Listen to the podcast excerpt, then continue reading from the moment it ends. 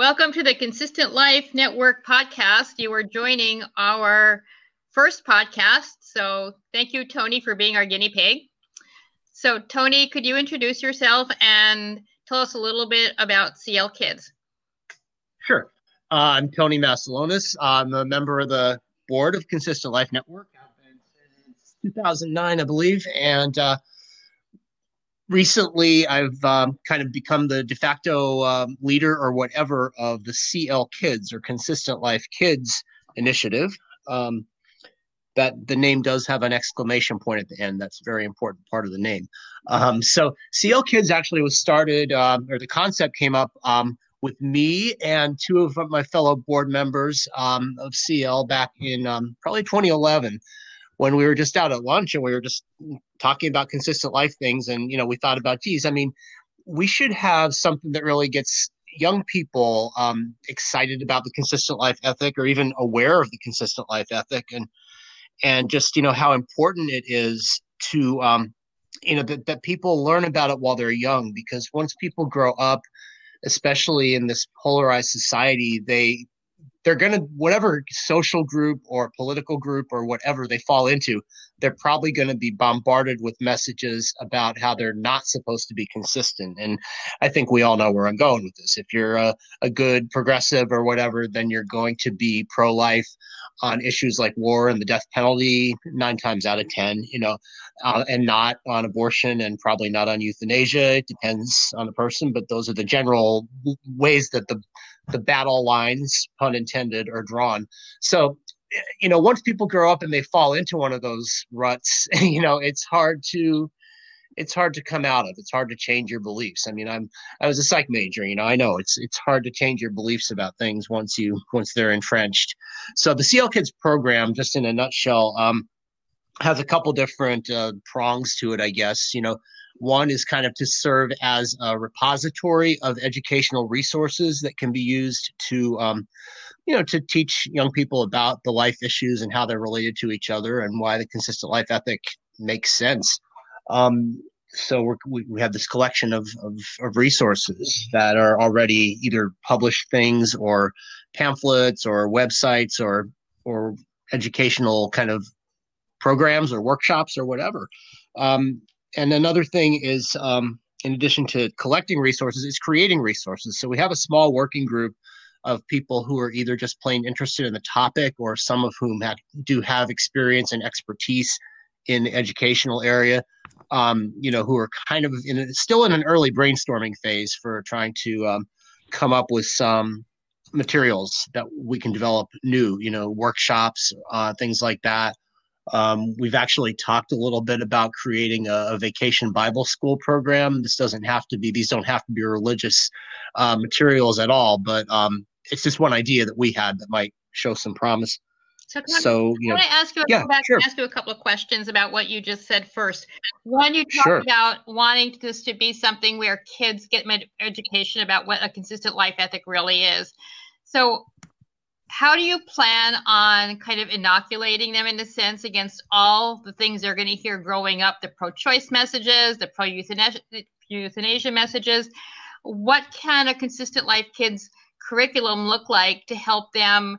talk to their friends and and kind of keep that mindset right well lisa no no inoculation exists no vaccine has been discovered yet um, people are going to get are going to get messages from their friends and from the media and from their parents or their churches or their political heroes or whatever um, but i think you know by teaching people early and by using logic you know i mean people are are smarter than they give themselves credit for, and just by appealing to logic um, and to the the principle of consistency. So there's a certain, I think, emotional component to that as well, because people like to be consistent. People don't like to feel that they're contradictory in their own beliefs. So I think by by making just by making a strong case for the consistent life ethic, um, that's how we can give people kind of the the strength uh, in their beliefs as they're young and forming their beliefs so I know that's a pretty vague answer, but um, yeah, I mean, basically, if we can make the case well and strongly and appeal to both people's desire for consistency and their desire for logic and rationality, then we can do it. And you know what? I mean, the consistent life ethic is rational and it does feel good to believe it and to be consistent. So it isn't really that hard. So the other question is you're going to need to get some parent buy-in with the kids, especially if the kids are younger. So how are you going to work on getting some parent buy-in to have the kids look at and go over this material? That's tough. I mean, I think most of our plans involve you know doing our you know either our workshops or our um, you know dis- distribution of materials or whatever within the context of um, an existing educational setting. So it might be you know and um, you know i've talked about how religious uh, settings show probably more promise than secular ones. So I'll just use the example of like a Sunday school or even like a, a Catholic school classroom, high school class. I'm currently working with um, some people in my church community locally here in Pennsylvania to um, to get um, actually myself and a few other people into classrooms like Catholic high school classrooms to talk about the life issues. And um, I, I, think I, I know that in that case, um, you know the parents do at least at the younger like at the middle school level the parents can actually opt the kids out. So um, you know we have to there is always the risk that parents will not want their kids to do it. But i think i'm not really answering your question. I mean your question is how do you make the parents want to do it? I mean if if you're tying what you're teaching to something that the parents are on board with then I think you have a better chance. So I'll give just two brief examples, and one is going back to the the faith based setting. So if um, you know, if you just say somebody's going to come in to your kid's Catholic high school classroom and talk about abortion and war um, and why they're bad, you know, that could turn off some people. At least one of the two will probably turn off more than half of the people. But if you come in and say, you know, we're going to come in and talk about um, from a faith perspective you know why some some of the social issues that are not generally regarded as being related you know why they're related to each other and and how they conform and are consistent with uh, the teaching of our faith. You know if you kind of pitch it that way not to sound like we're selling something but you know if you if you if you explain it that way i think you're going to get more get more buy-in. Um, the other example I wanted to use to take it outside of a faith setting is like um, another um, setting where we can teach stuff like this is, is in things like peace camps you know for kids where they go and kind of learn about and it's not so much learning to be peace activists and you know go rally against the war although it's great if they end up learning and deciding to do that. But um, you know peace camps where, where kids are taught to be peace peaceful people resolve conflicts nonviolently and so forth and um, you know just peaceful toward themselves and, and their and loving of themselves.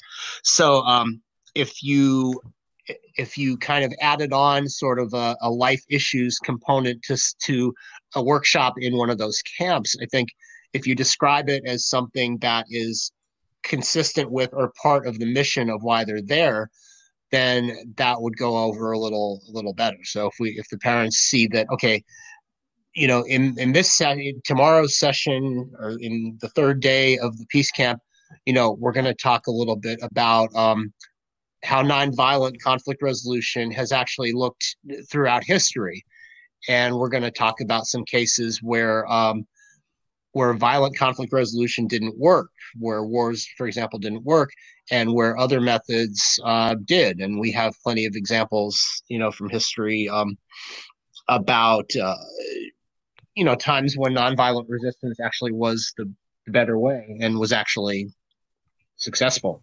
So Tony, I'm going to interrupt for one minute because I want to. These sound like great ideas. These are all awesome ideas. Um, so what people are going to be wondering now is, so where are you specifically in the process of getting this developed? Are you writing the materials? Are you testing the materials? And then after you get the materials developed, what kind of way are you going to use to test them out to see how effective they are? Okay. Well, we have a small working group right now. Um, you know, one of um, two of the key members actually are involved with uh, kind of a group that that operates things like peace camps and um, and other workshops um, about nonviolence for young people and for adults, for that matter. Um, so we're kind of we're in a brainstorm as far as the development piece. We're in a brainstorming phase.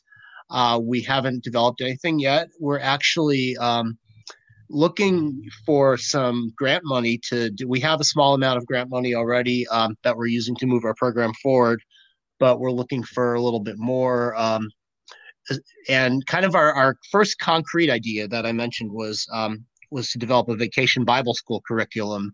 Um, you know, so this these are summer programs in Christian churches uh, that um, you know where the kids come and kind of learn obvi- obviously about the Bible and about how um, to apply biblical principles in everyday life.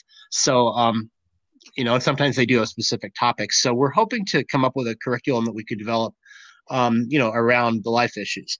Uh, how we're actually go ahead. Yes. I'm sorry. Yeah, because we have uh, just a few more minutes left. So I just want to yeah. ask if people feel like this is an idea they resonate with is there any way to contact you or to get involved or to request some materials when you have them? There absolutely is. Yeah. I mean, um, I can, uh, I guess we'll be attaching um, the URL and contact information to uh, to this podcast. But uh, you know, uh, the quick thing to remember is go to consistentlifenetwork.org. That's all one word, consistentlifenetwork.org, and then click under um, what we do on the what we do tab and then there's something there's a cl kids item under there and that'll tell you a little bit more about the program um, and how to get involved and uh, who to contact. The person to contact is me. I'll just rattle off my email address real quick. It's pretty easy. Tony m t o n y m at consistent dash or hyphen life dot org um, so that's another way. Um, but we, we we very much welcome if you are either if you are an educator and um, or if you're interested in youth education, if you're a parent, if you're a kid, you know, um, and your parents say it's okay, and you want to get in touch with us and you know help us work to develop materials. If you know of materials that would be good for teaching kids about the life issues and connections between them, we want to hear from you. Um, and if you um, even if you want to be kind of part of our working group that's fine. Or even if you just want to be part of kind of like an informal email list that we have, and you can you don't have to contribute, but you could learn from what we have. Um, you can see what resources we've collected and that we recommend already. So there are different ways you can get involved. You can be a contributor, you can be kind of a consumer, you can be both, um, or you could even be kind of an active part of our working group to go and develop new materials. Okay, so just like in the last 10 seconds, could you again tell us both the website to go to and your email address? Okay um, www.consistentlifenetwork. That's the three words all run together, consistentlifenetwork.org. And I can be reached at Tony M, T O N Y M, at consistent dash life, C O N S I S T E N T hyphen L I F E dot O R G. Okay, so this has been the Consistent Life Network Guinea Pig podcast. Thank you for joining. And mm. Tony, thank you for telling us of your very exciting program. You're quite welcome.